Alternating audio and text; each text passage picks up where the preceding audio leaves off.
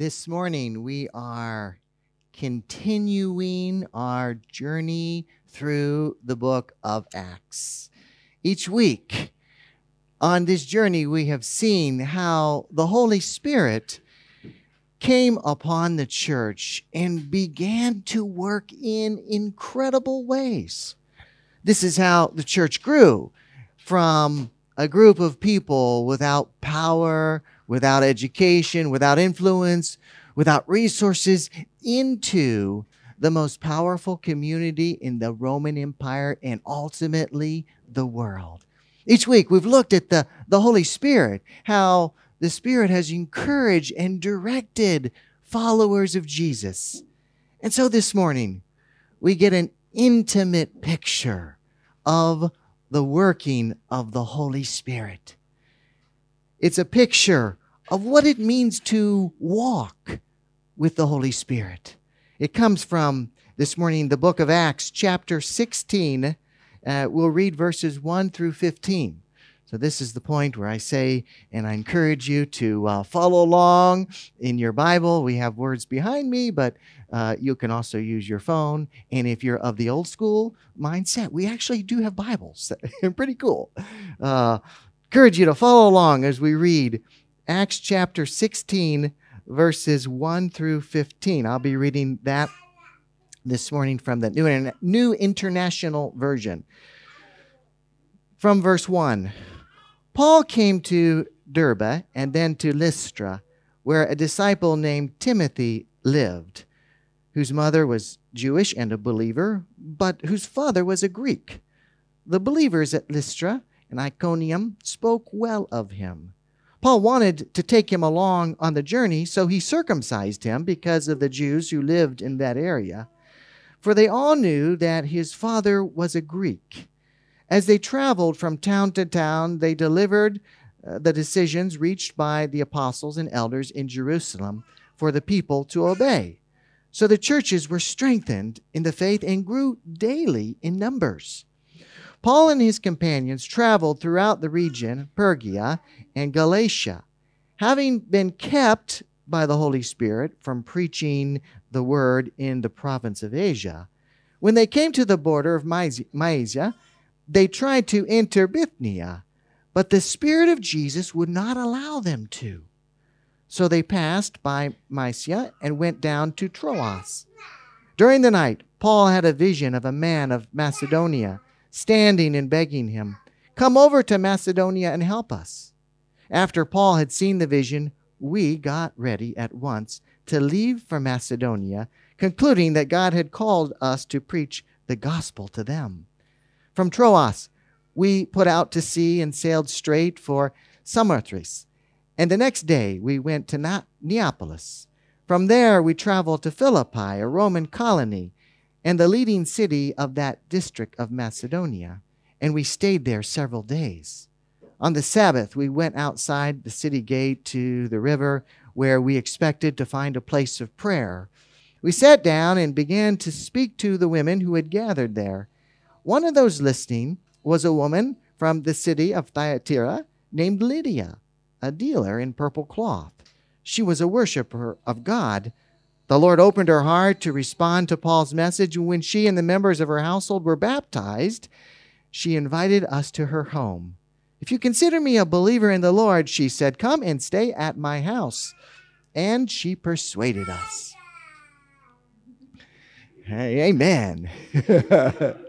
we have here what reads a little bit like a travel journey, uh, a travel journal uh, of Paul and his companions.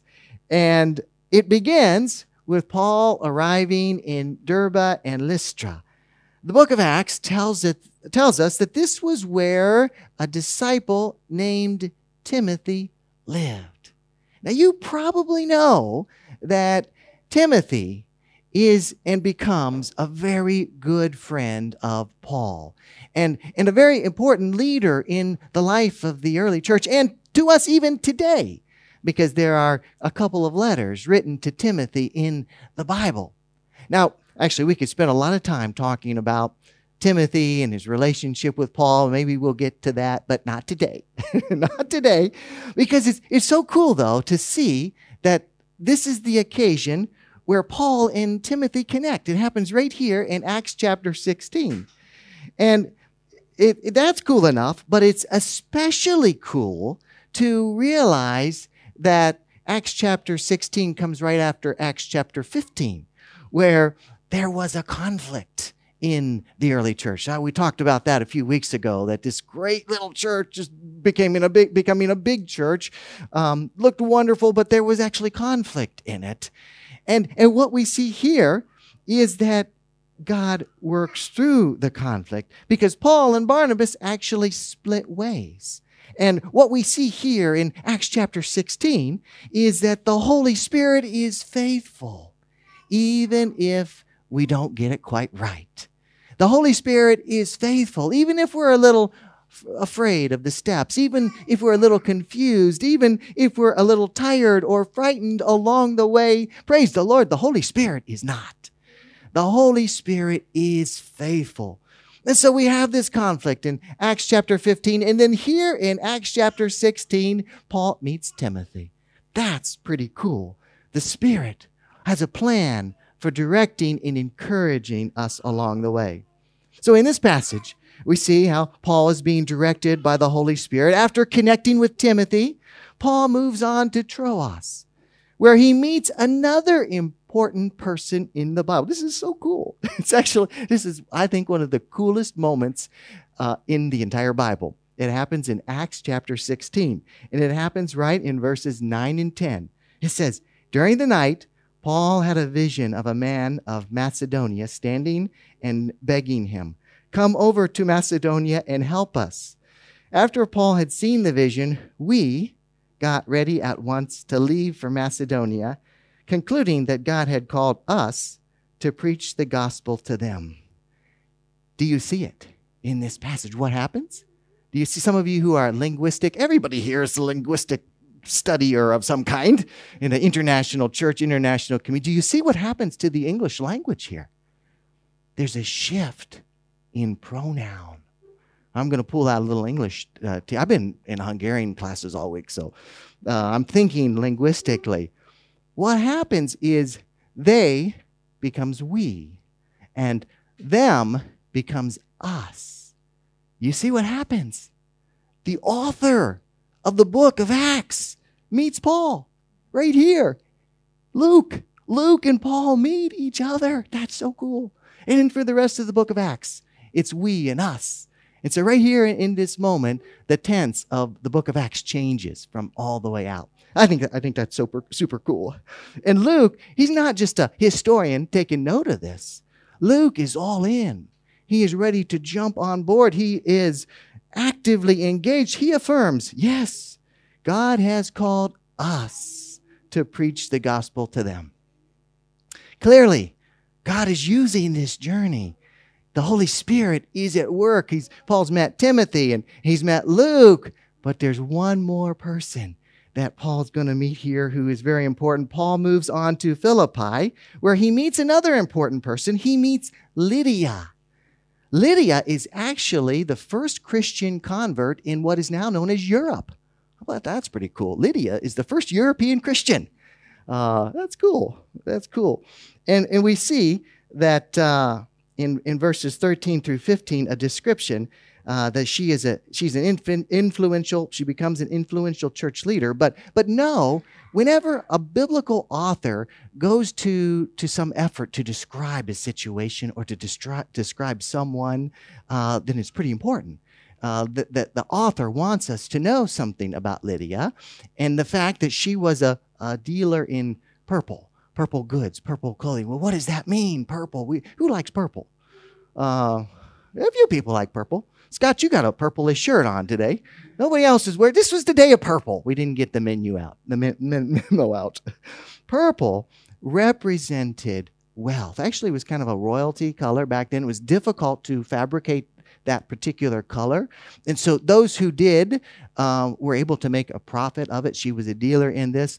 So at the very least, we know that Lydia was pretty wealthy uh, in, in this regard. And the book of Acts tells us that she was a worshiper of God. And at the riverside, she hears Paul preaching the gospel, and she, as she does, the Lord opens her heart. And so she and the members of her household are baptized and go on later to support Paul in his ministry. It, it, this is a really cool moment in the life of the early church. We were actually, uh, our family, we were actually at this location a few years ago. We, we had a conference with a, a group of missionaries and we went to Philippi. And uh, while we were there, we thought, you know, let's go down to that river uh, we read about in the book of Acts. So we went down to the river. Uh, there was a group of maybe 10 of us, maybe 15 of us. I, I don't remember. It was probably closer to 20. And because there were six of us in, in, the, in, the, in the mix. And we went to this place. It was November, and it was actually on the day that Americans celebrate Thanksgiving Day which was, was a Thursday. And so we were kind of all there with a thankful spirit, thinking about the turkey that we're not, we were not going to get to eat. And, uh, uh, but we were so thankful. And so we went along uh, the, the riverbank and we sat and we had, we had some prayers. It was kind of cold actually that day. Is my, my picture up or was it up already? No. Uh, it was cold that day. There it is. And uh, we were watching, uh, noticed that someone had gotten into the river upstream. And as they were coming down, we were a little worried because it was really cold. But as they got closer and we could talk with them, we realized that this was a pastor and some church leadership that who had gotten into the water to baptize a family. And so there was a baptism, uh, a baptism service right there in our midst. And, and we were all led there. And we actually became the choir for the baptism service on Thanksgiving Day. It was so cool to see how the Holy Spirit could just kind of put you at the right place at the right time. It was a kingdom building moment, and we were invited to be part of it. You see, I believe so much that that is how the Holy Spirit works. In ways that we can't control, in ways that we, we don't always understand, but in ways that are a part of something bigger a kingdom building moment. And perhaps, as we've seen in this passage, one moment after another. In the Holy Spirit invites us, He draws us in. And, and, and when we see that, you know, when we look back on it, you know, hindsight we say is 2020 it's so clear. It's so evident that this is how God works and is at work in our life. I mean, the Bible has some really good examples of that, of the clarity of the work of God speaking, the Holy Spirit. There was Moses and the burning bush. Remember that story? And then there was Gideon who wanted to know God's will and, and the Lord gave him a fleece that he could tell what, how he was to move forward. And then there was Saul, we read about not too long ago, on the Damascus Road, the, the bright, shining light, the voice. When, when God works and speaks this way, when the Holy Spirit leads us this way, it's so obvious to tell how the Lord is leading us. But I suspect that you have walked with the Lord long enough to know that not every moment in our walk with Jesus is that clear. You know what I'm talking about? Sometimes it's a little hard to see how God is at work in our life. Sometimes the, the vision is, is maybe not so clear in the moment. And, and yet we, we desperately want to know God's will. Sometimes we, we get a little too anxious about it. We want to know what God wants so much. We want to know His plan, what His leading is. We want to know it today. Actually, we want to know it yesterday. And we, we struggle to wait for God to reveal, for God to show. And sometimes that gets us into a little bit of trouble. It's, it's a little bit like the story of the guy. He was having some troubles in his life, and he decided he was going to go to the Bible to find the answer. Well, that's a good answer, right? A good choice. So he, he goes to the Bible. He says, Lord, whatever you say, I'm going to do. And so he's not much of a Bible scholar, but he knows the Bible's important. So he opens up the Bible and points to a random verse in the Bible, and it says, Judas went out and hanged himself. He thought, oh, that can't be right. I must have made a mistake. So he shuts the Bible, he opens it again, and randomly picks another voice, verse that says, Go and do likewise. He said, oh, this is not good. So he gives it one more try. Randomly opens the Bible to a verse that says, Whatsoever you do, go and do quickly. My friends, this is not how to discern the will of God. This is not how to study the Bible. Ah, God's will is, is clear, but it's not like that.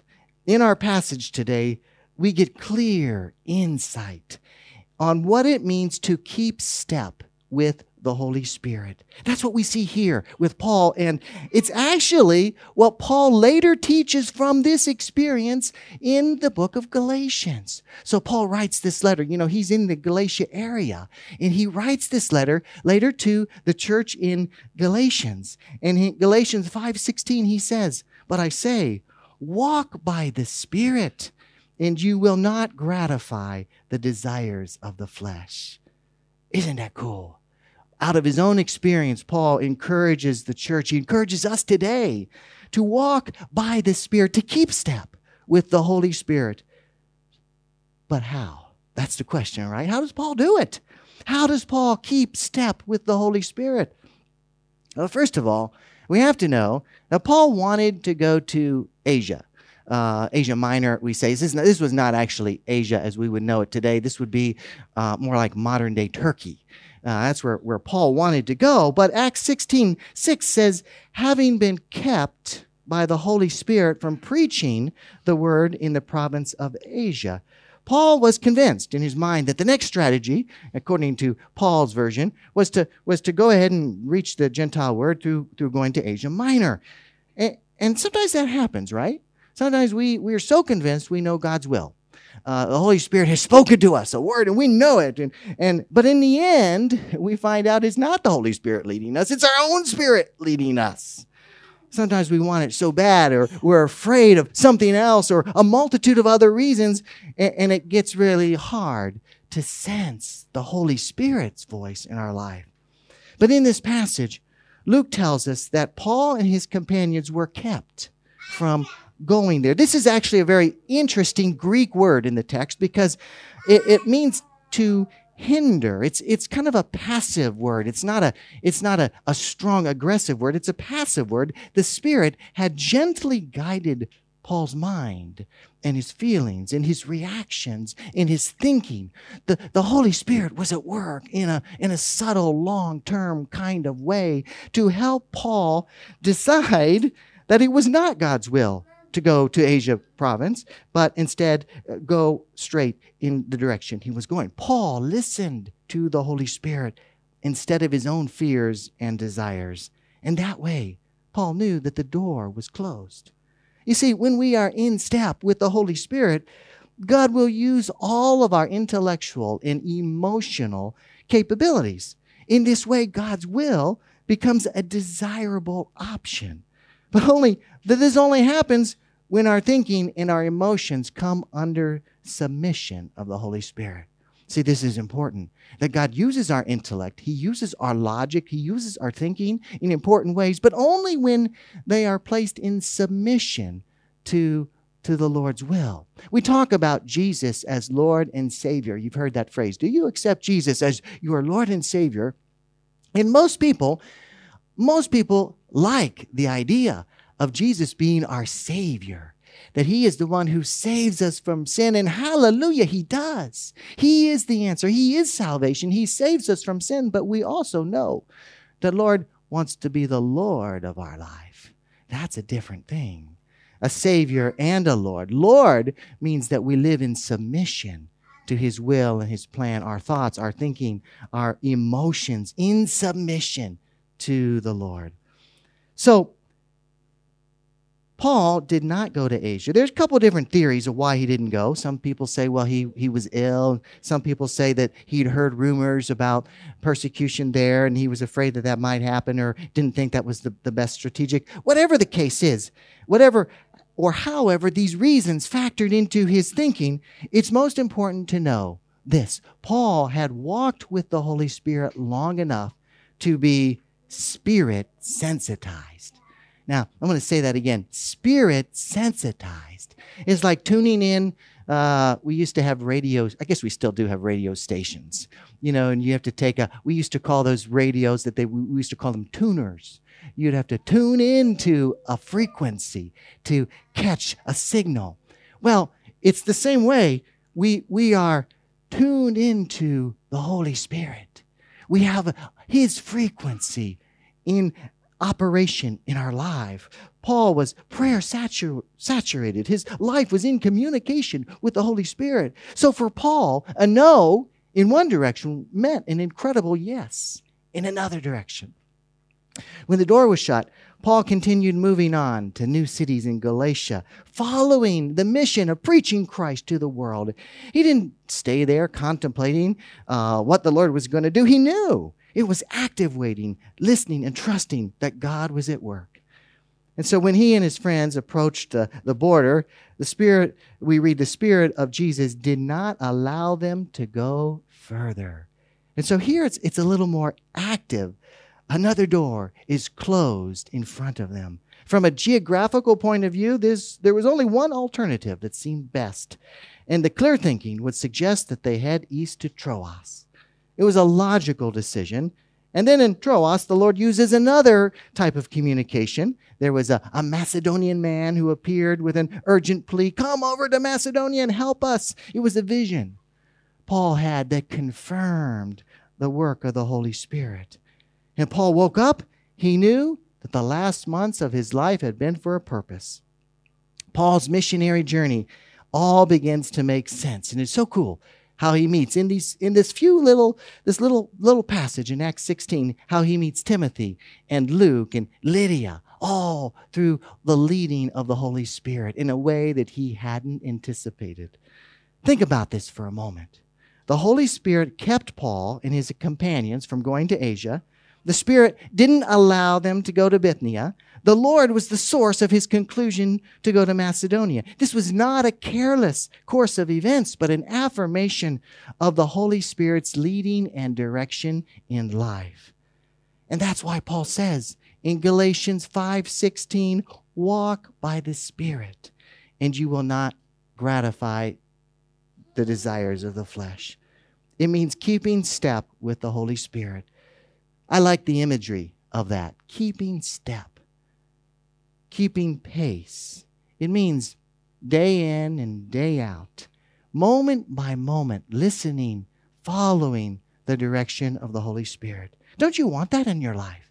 Don't you want to have the kind of life where you keep pace with the Holy Spirit, where, where you are walking with the Spirit? Well, there's a few things I think that can help us with walking in the Spirit. The first thing that we should know about walking in the Spirit is that walking requires movement. You ever seen somebody walk standing still? I don't think you can. We say walking in place, but that's more like marching. People march in place. Do people ever walk in place? No. Walking implies, actually, walking demands movement. If you walk, you're going to go somewhere. It means starting out at one place and ending at another. I mean, walking in spirit is the same. If you are walking with the spirit, you are moving somewhere. You are moving in a direction where God is taking over more of your life, where God is at work in your life, where you are growing, where you are learning, where you are being built, you are being created and being molded into the image of Christ. It means not being content with where you are. You know, this is so important because it has been said that if you always do what you've always done, you will always be where you already are. Isn't that cool? it's true. That's true. You can't walk by the Spirit and never go anywhere. You're going somewhere. That's why our faith experience is considered a walk, because you're moving in your faith. Unfortunately, a lot of people don't do that. They, they are content with a one experience of the Holy Spirit you know, maybe they were moved and, and they share that same story over and over again. And you just want to say, isn't the Lord doing anything new in your life? I mean, really? You can't be content with a one experience of the Holy Spirit because the Holy Spirit is at work. There's a danger in not moving in relationship with the Holy Spirit. You have to keep step. In fact, the Bible indicates that there is a time for spiritual infancy but then there is a time where we have to grow up in our faith. A few years ago, I had a, uh, a rather unpleasant experience. um, I had been working on a project in the garage, and it was a hot day, and I, I came in and I was really thirsty. And sometimes when you're really hot and thirsty, the only thing that can quench you, your thirst is a cold uh, glass of milk. Maybe strange to some of you, but some of you it may sound good. And so I was open up our refrigerator and I poured myself the biggest glass of milk you could imagine. And I was so thirsty, I took a big drink. And then it hit me. There was something wrong with that milk. I pulled out the container and I read the expiration date, and it still had several days to go, but I had just opened it. It was a brand new container of milk. And it had already gone bad. And so I, I was a little upset about this. I drank a good portion of it already. I told my wife, I said, Amanda, I know you just you just got this from the grocery store, but it's bad. Um, that's not right. We paid good money for this milk. Take it back. Let's take it back. And uh, she said, "Okay, we'll get we'll get to it. I'll take it back to the store." So it was cold uh, uh, outside on that day, so we just set it outside the milk outside on the porch, uh, and it was there for a couple days. And uh, so a couple days later, uh, and I didn't know this, but the weather had warmed up, and so we had moved. The milk was moved from outside on the porch back in the refrigerator. And I thought, oh, that's great the milk has been taken to the store, it's been replaced. Uh, I'm so thirsty for some milk. So I poured another big glass of milk. And, well, needless to say, I, it was not any better. I will not spare, I will not, I will spare you the details of tell, telling you how terrible that experience was for me. And to this day, I never drink milk without smelling it first. But there's a real spiritual lesson in this. Because the same is true about spiritual milk. It goes bad. It goes bad. First Peter 2 2 says, crave pure spiritual milk so that by it you may grow up in your salvation. It doesn't exactly tell us what the expiration date is on spiritual milk, but there is one. We should know we can, we can only drink milk for so long before we must move on to eating spiritual food. Paul, later on in his, his letter to Corinthians, expresses some disappointment to the people of God when he says, Brothers and sisters, I could not address you as people who live by the Spirit, but as people who are still worldly, mere infants in Christ. I gave you milk, not solid food, for you were not ready for it. Indeed, you are still not ready. You see, if we walk by the Holy Spirit, He will lead us to solid food. Walking in the Spirit means moving in a direction where we are growing in our lives. We are taking steps of faith. We are trusting. We are experiencing God more and more and learning to follow better and better. The Spirit is always leading in our lives and always in ways that are best. That's why the Spirit, He leads couples to wait until marriage before they have sexual relationships. That's why the Spirit leads us to forgive those who hurt us. That's why the Spirit leads us to trust not in our own strength, but in His way. The Spirit leads us to live lives that are holy, to live lives that are trusting, to live lives that are full of faith in Him. So, how does He do it? How does the Holy Spirit lead us? Well, there are a couple of ways we can say right off the bat. First of all, He uses the Bible, He uses God's Word. And, and not like the illustration earlier, not randomly, not haphazardly. God uses the Bible when we intentionally study, when we memorize, when we apply, when we engage. I always say that if you read the Bible and you haven't changed, then you haven't really read the Bible because the Bible is a source of conviction. It's a source of work of the Holy Spirit. In fact, sometimes you, you have to do Bible, you have to do battle with the Bible. You have to do battle with the Bible, meaning you have to put your, your will and God's will up together, and you have to let and realize that God's will is going to prevail. That's how we are changed by the words of the Bible. Another thing God uses is community. The Holy Spirit leads us when we are in connection with Christian community. We need each other to, to encourage each other, to instruct each other, to pray for each other. You know, if, if you are not in Christian community, the Holy Spirit is struggling to lead in your life. Christian community is so important. Sunday morning worship is one part of that. Bible study, study group, groups that meet and focus on the work of Christ are so important to our lives. Community. And one more thing the Spirit also leads us through challenging situations. It is one way that God works in our life. Romans chapter 5 verse 3 reminds us, we also rejoice in our sufferings because we know that suffering produces perseverance, perseverance character, and character hope. Now sometimes it's hard to see that. I don't know too many people who say, I'm going to sign up for that one. Give me the challenge growth path. I want, I want to, I want to, the Bible's okay, community's okay, but I really want the challenge. Lord, send me some challenging circumstances in my life. Has anybody ever prayed that? I'm just checking, make sure you're awake. Okay. Nobody wants that. But God uses that because challenges come sometimes with tears, even with tears streaming down our face. We said, Lord, why? Why is this happening to me? It hurts. Lord, where are you? Sometimes in the moment, we, we can't always see, but no, God promises and is with us every moment of the way. Because here's the thing God is more concerned with who we are than what we do. Let me say that again. God is more concerned with who we are than what we do. And that's different than what the world tells you. The world tells you we don't care who you are, what do you do? That's what matters. Your professors and your teachers at school don't really care too much about who you are when you aren't there. They just want to see you perform, they want to see you excel. Your boss at work, he doesn't care so much about how nicely you treat people. What he really wants you to do is to, to land that deal, to, to take the company to the next level. It's, the world is more concerned with what we do, what we produce, but the Lord is more concerned with who we are. God looks at it differently. What matters more is your heart and your character and your mind. So here's the question, and here's my hope for you today. Are you walking with the Holy Spirit? Are you in step with the Spirit?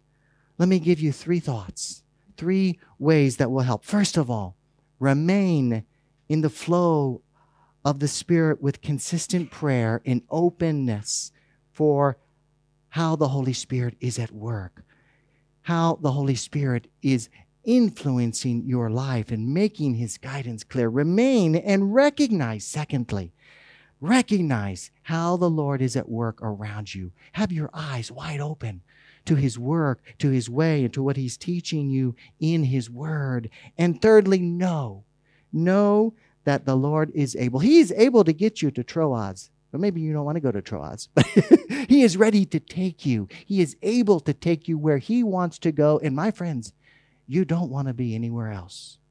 You only want to be where the Lord wants you to be in your life, in your career, in your marriage, in your relationship, in every aspect of life. Are you walking with the Holy Spirit? Are you in step with Him today? Let us pray. Lord, we are so thankful that you are truly at work. We are thankful that the Holy Spirit is here guiding us with a plan and Lord, help us to be people who are in step with the Holy Spirit, walking with you, moving in that direction where you are shaping us, drawing us closer to you, helping us to trust and have faith and to live fully in your kingdom and in your way. We thank you and we pray this in the name of Jesus. Amen.